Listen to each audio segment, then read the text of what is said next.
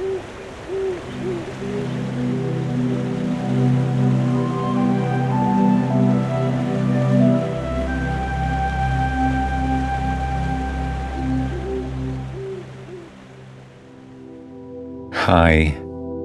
I'm Geoffrey. Welcome back to Nightfalls. Come, settle in for tonight's calming meditation and soothing bedtime story. As always, don't worry if you fall asleep before the end. You can drift off whenever you're ready. If you're enjoying my stories, please consider subscribing. You'd be supporting the show and sleeping better than ever with ad free listening and exclusive bonus episodes, which are some of the snooziest of all. The link is in the show notes. Come, join me by the fireside and allow yourself to be transported to blissfully sunny Greece when another letter from Clara's wonderfully wayward grandmother arrives, along with a mysterious pendant responsible for making generations of dreams come true. Clara learns that all you really need to make your dreams a reality is a little faith and a whole lot of imagination. Before we begin, Here's a word from our valued sponsors that make this free content possible.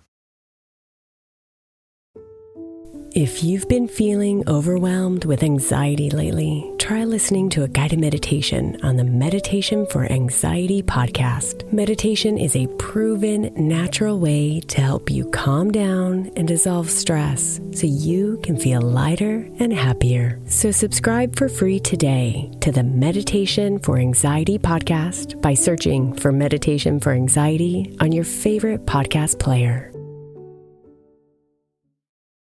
For the best way to fall asleep with Night Falls, you can now become a premium supporter.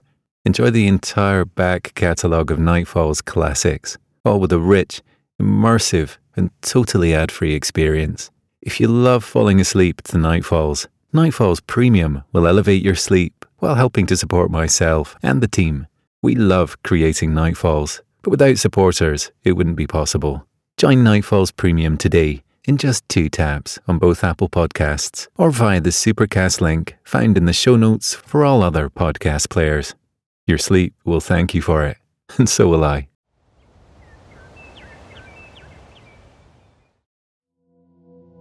Just before we begin tonight's tale, let's take a moment to wind down and get settled in for the evening come to a comfortable position, wherever that might mean for you and your body, and allow your eyes to gently drift closed.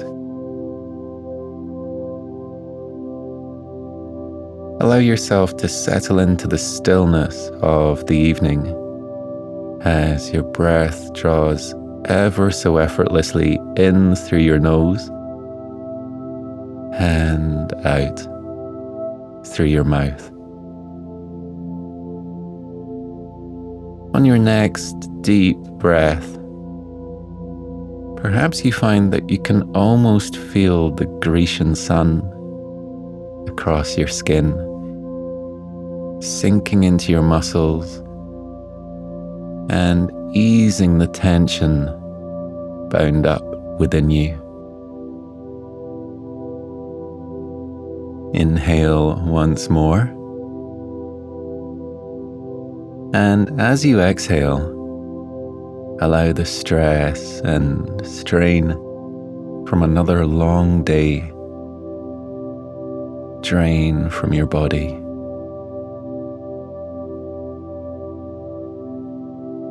Feel the sun's golden rays first settling upon the crown of your head and sinking into the muscles of your face.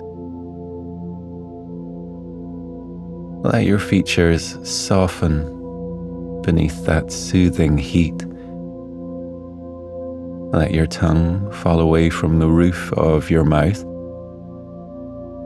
and allow your jaw to release.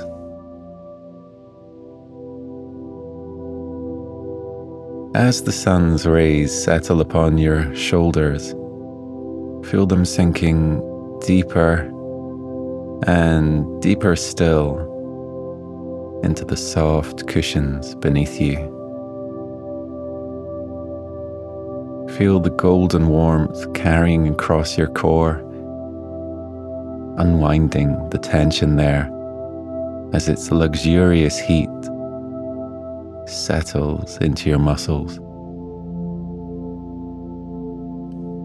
Beneath the sun's golden rays, notice your legs growing longer and looser. And feel the soles of your feet opening out and relaxing for the first time all day. Now, if you're feeling ready, tonight's tale can begin. On a sunny afternoon in May, a young woman called Clara Wilde strolled through her garden with a small parcel in her hand. She settled herself on a bench beneath an apple tree and took a moment to remember the pink blossom which had been abundant there only a few weeks ago. This was her first year living in the house. And the beautiful sight of the flowers had lifted her heart.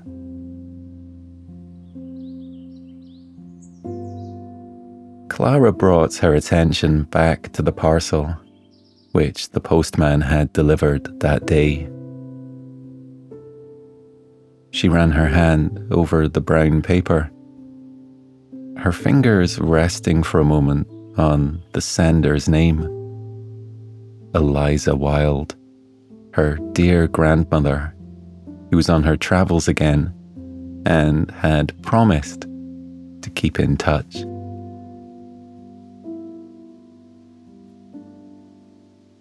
Taking a moment to enjoy the anticipation of what lay inside the package, Clara smiled to herself as a delicate floral perfume arose from the paper.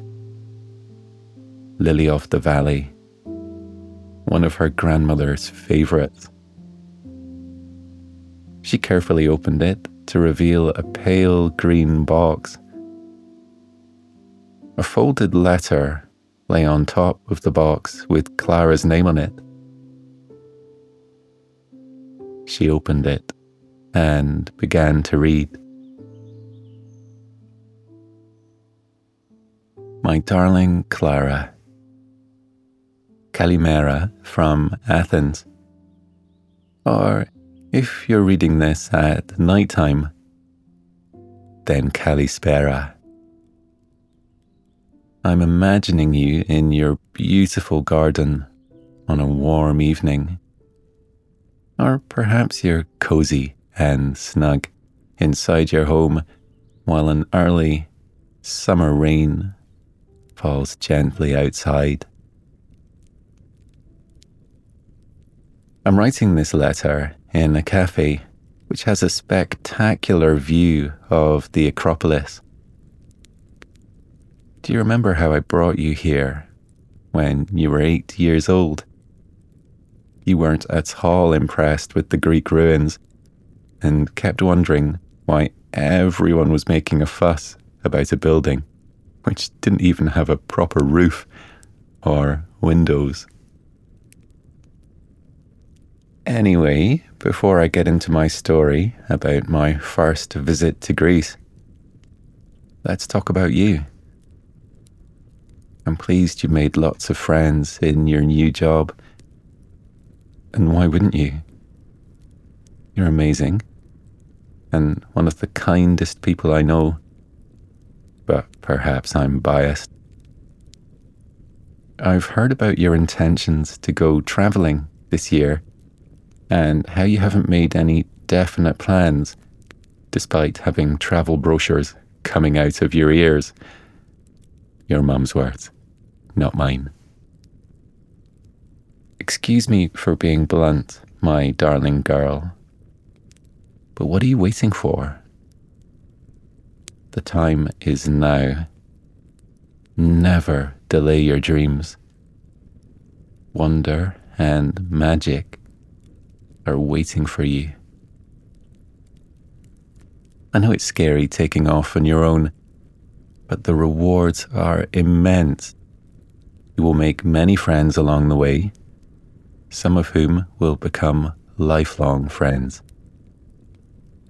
Which brings me neatly back to my first visit to Greece and the woman I met there, Evangeline. As I listen to the chatter of the friendly locals around me on this beautiful afternoon, I'm transported back to that day when I first arrived in Greece. As you know, I'd been living and working in Paris for a few months and having the time of my life. But one day, I met two young women by the banks of the River Seine Seeing their battered backpacks resting on the ground at their sides, I assumed they were travellers and couldn't help myself from approaching them and starting up a conversation. For the life of me, I can't recall their names, but I can remember how exuberantly they spoke about the Greek islands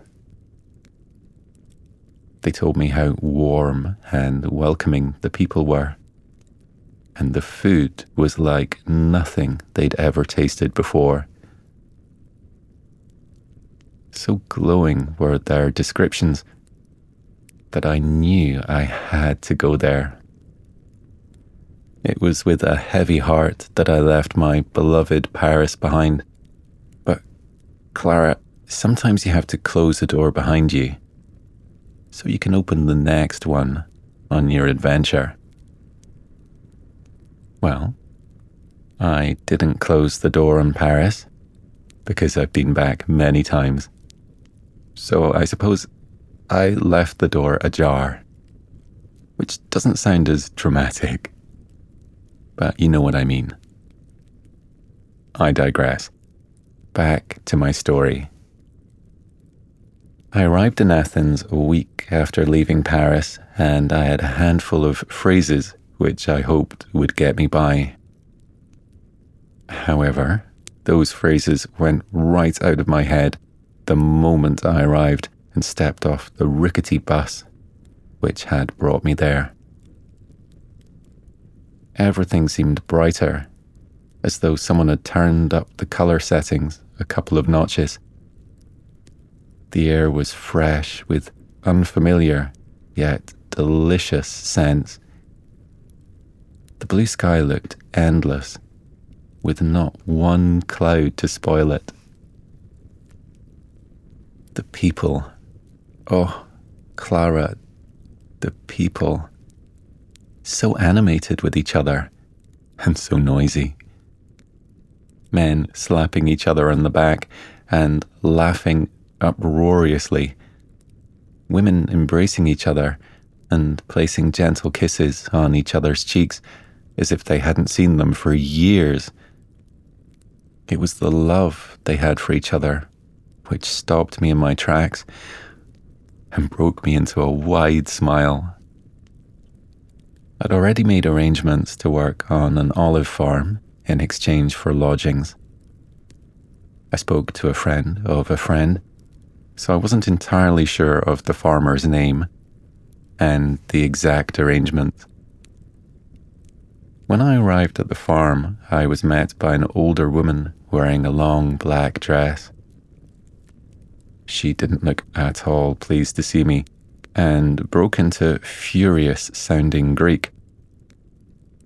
I thought I had the wrong place, but then five young men, the size of mountains, arrived on the scene and began to translate for me. The woman was Evangeline, and she was the mother of the men. They were concerned she was doing too much on the farm and said she needed help.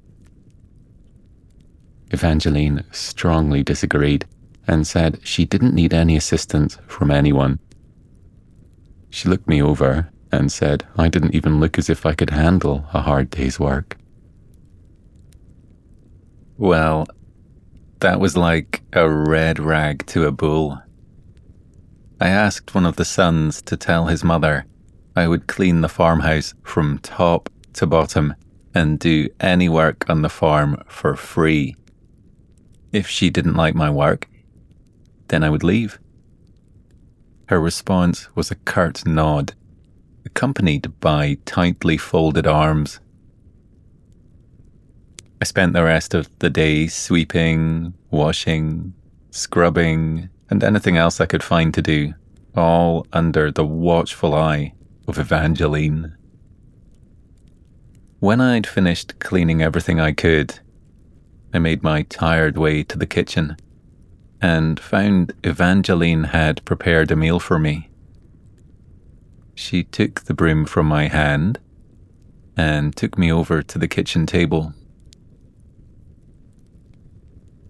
The meal consisted of bread and a pale liquid, which I soon discovered was olive oil.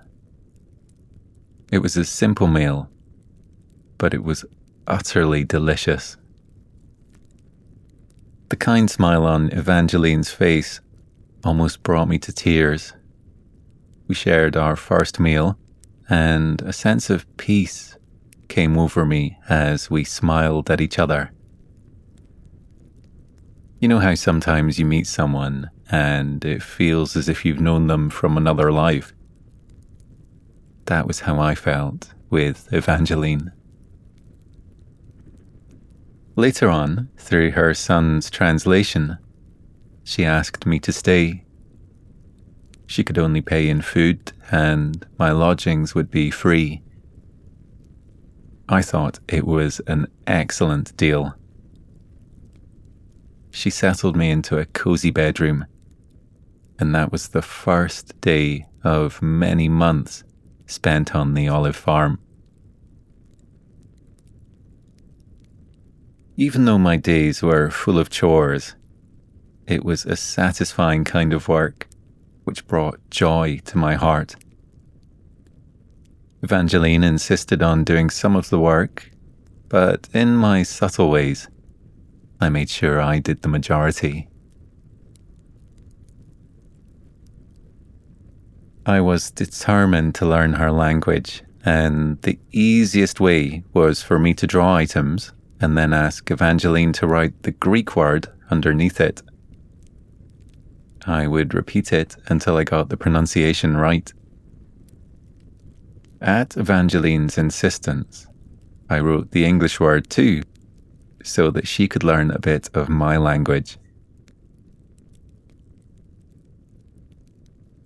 We shared a happy existence as we worked, and when my Greek was good enough, I asked Evangeline more about her life and the olive farm. That's when she told me her secret. I remember that day well she made a picnic and took me to a small hill which overlooked the farm. We sat down in the shade of a tree, and she told me how she'd known her late husband, Hector, since they were children. They always knew they'd be together. It was their dream to get married and to own an olive farm, but they didn't know how it was going to happen. Evangeline pulled a necklace free from beneath her dress. a small heart shaped pendant hanging from a delicate gold chain. It had been passed down to her from her grandmother, who had called it the Heart of Dreams. Evangeline explained that every time she wanted a dream to come true, she would close her eyes and hold the heart shaped pendant gently. She would imagine her dream becoming a reality and how that would feel. She must have noticed my dubious expression because she said she'd felt the same at first. And then she told me a story. I'll do my best to recall it correctly. These are her words. Hector and I had been married a few years. We were busy with one thing and another, and our dream of an olive farm seemed to get further and further away with each passing day. I could feel it vanishing. I remembered what my grandmother had told me about the pendant, and how holding it whilst thinking about my dream would make it happen. As much as I loved her, I couldn't bring myself to believe her words. But the day came when Hector brought me here for a picnic, just like the one we are having now. And as I looked over the empty fields in front of us, something stirred in my heart. It was my olive farm dream. It was as though it was giving me a nudge. I remembered my grandmother's words and thought I had nothing to lose by giving it a go. So I grabbed Hector's hand and pulled him down the hill. I held the pendant in my hand and confidently declared our farm was going to be in this very spot. Hector just smiled and nodded. I could tell he didn't believe me. So I went into further detail. I told him we were in the kitchen area and our table would go right in the middle, opposite a back door, and on sunny days, we would look out and see our lines of healthy olive trees. I described where the sink would be and the dresser with our plates. I told him we would have huge windows to let the sunlight stream in.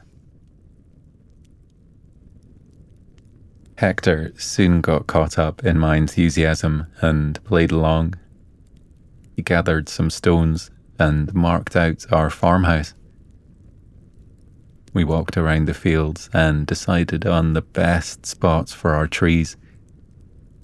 We talked about the changing seasons and how the delicate blossoms on the trees would fall away to reveal the buds of fruit to come. We pictured the white nets being laid beneath the trees at harvest time, ready to catch the plump olives as they tumbled from the trees. Seeing houses not far away, I said we would have neighbours and friends, and when the time came to harvest our olives, they wouldn't hesitate to help us. Hector agreed wholeheartedly and said we would return their kindness by giving them gifts of our freshly pressed olive oil, a product which would be of the highest quality. Holding hands, we walked back to our kitchen area and sat on the grass. We imagined sitting at the table at the end of a working day, seeing the sun set over the tops of our trees, and enjoying a delicious meal of home cooked moussaka. I also imagined five strapping sons coming in from the fields but I kept that thought to myself. We talked about our farm and future home for hours until the moon appeared. At every opportunity over the months, we would go back to those empty fields and talk once more about our dream. The more we talked about it, the more real it became. Then, things began to happen. The owner of the land had noticed our recent visits and asked what we were doing. When we explained, he offered to sell us the land at a price we could afford. Some people who lived nearby heard of our plans too and gave us free clippings of their olive trees. We were so touched by their kindness. With one thing and another, it wasn't long before our dream became a reality, and all because we believed we could make it happen. Evangeline finished her tale. I thought it was a lovely story, but if I'm honest, I didn't believe dreams could come true that easily. The weeks at the olive farm turned into gloriously long months. I was having the time of my life. Not only did I feel like a member of Evangeline's family, but I had also made friends with the neighbours we had many celebrations, including the amazing party after the olives had been harvested, a party which went on for days. During my time at the farm, there was something which would stop me in my work. A local man called Kiros owned a small aeroplane which flew over the farm a few times every week. He delivered goods to some of the smaller islands and the mainland too. The sound of that approaching plane felt like it was calling me, and seeing it flying overhead caused me to go into a trance as I gazed at the sky. Of course, the eagle eyed Evangeline noticed and asked me what I was thinking. I said I'd love to fly in the little plane, but it was a ridiculous idea. Well, she took her heart shaped necklace off and pressed it into my hand. She said if the dream was in my heart, then it was meant to come true. I could borrow the necklace, and I should think about flying in the plane every time I held it. There was such conviction in her eyes that I couldn't say no. So I imagined myself in that plane, climbing into the seat and buckling the belt.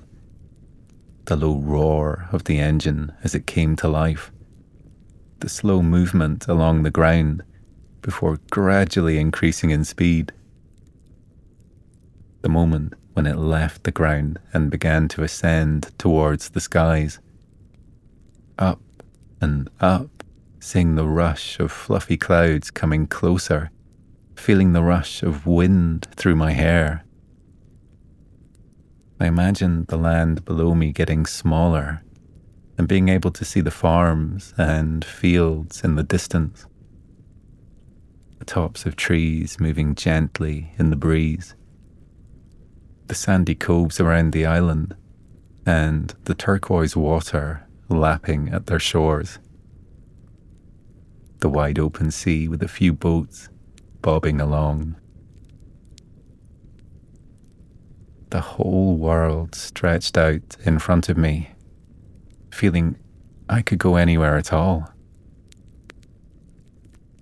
I imagined every detail and found myself lost in the daydream. Well, the plane landed on the farm now and again, and Kiros would get out to stretch his legs.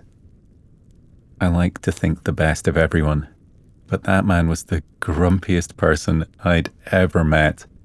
Even his big, bushy eyebrows looked as though they were ready to start an argument.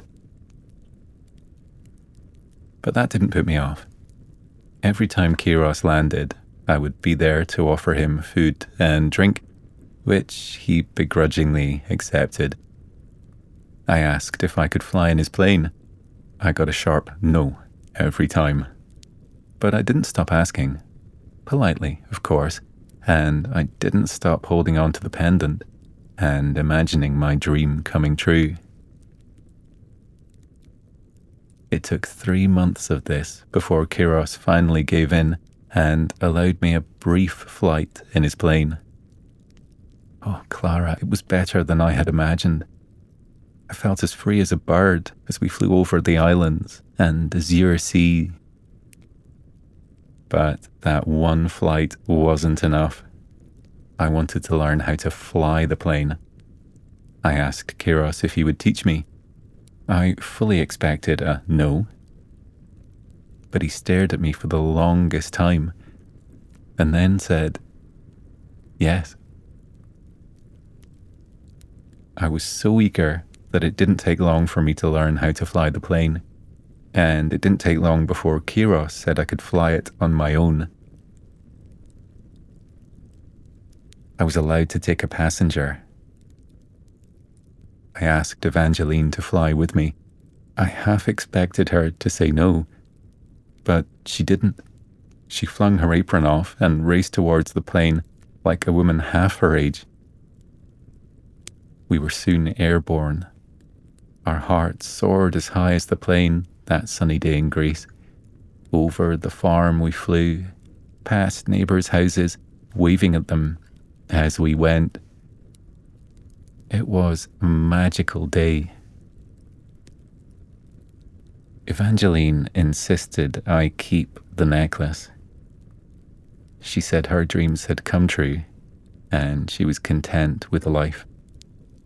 She claimed she could see in my eyes that I had many dreams yet to fulfill.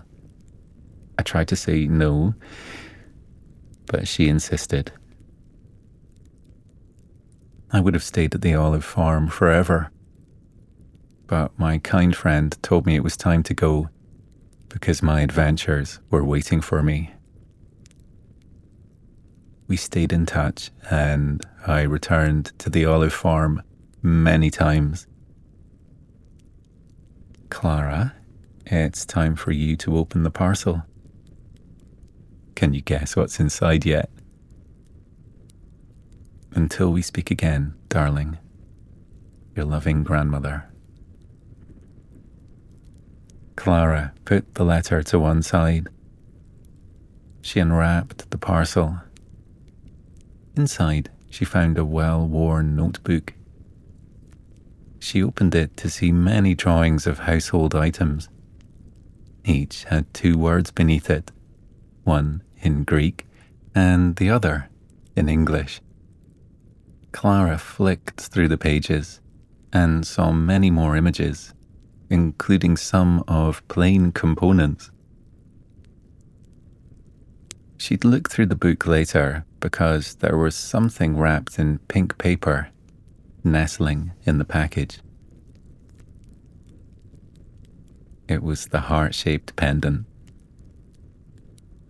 Clara held it in her hands, closed her eyes, and thought about all the dreams she had could they possibly come true so easily? A postcard was at the bottom of the parcel. It had an image of olive trees beneath a vibrant blue sky. Clara turned the card over and read the words My darling Clara, use this pendant to make your dreams a reality. It works if you believe. May your dreams be as big as my love for you, my love to you, always, Grandmother.